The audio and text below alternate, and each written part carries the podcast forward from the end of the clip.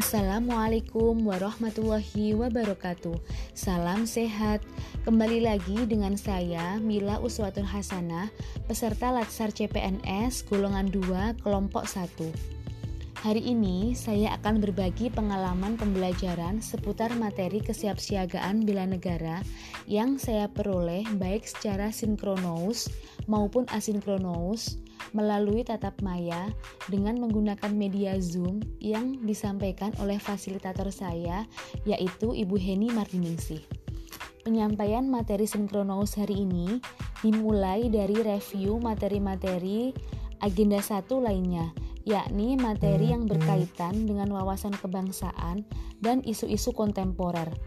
Ini diperlukan karena materi ketiga dari agenda satu ini adalah bentuk dari implementasi konsep-konsep dari materi agenda satu lainnya. Dengan adanya pemahaman tentang wawasan kebangsaan dan kemampuan untuk memahami isu-isu strategis, seorang ASN akan, mem akan memiliki modal kesiapsiagaan bela negara.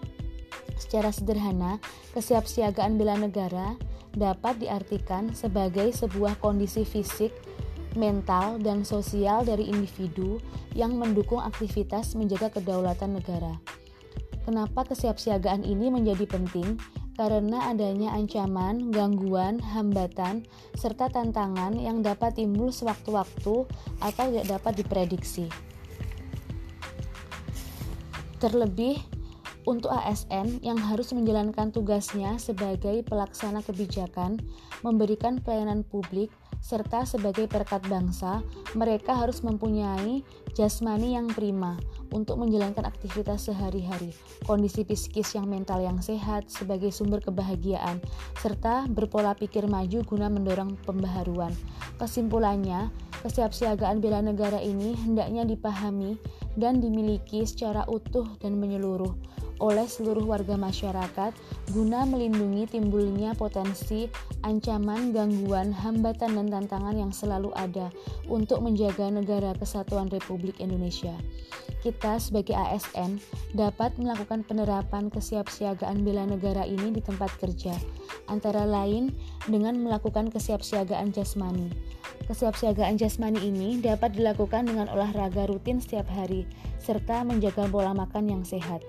Yang kedua adalah dengan kesiapsiagaan mental yang dapat diterapkan dengan selalu berpikir positif serta dapat mengelola stres. Yang ketiga yaitu adalah dengan memiliki etika, etiket serta moral yaitu dengan bersikap dan berbicara santun dalam berkomunikasi baik dengan atasan ataupun rekan kerja. Yang keempat adalah kearifan lokal, yaitu dengan menjaga budaya sopan santun di lingkungan kerja.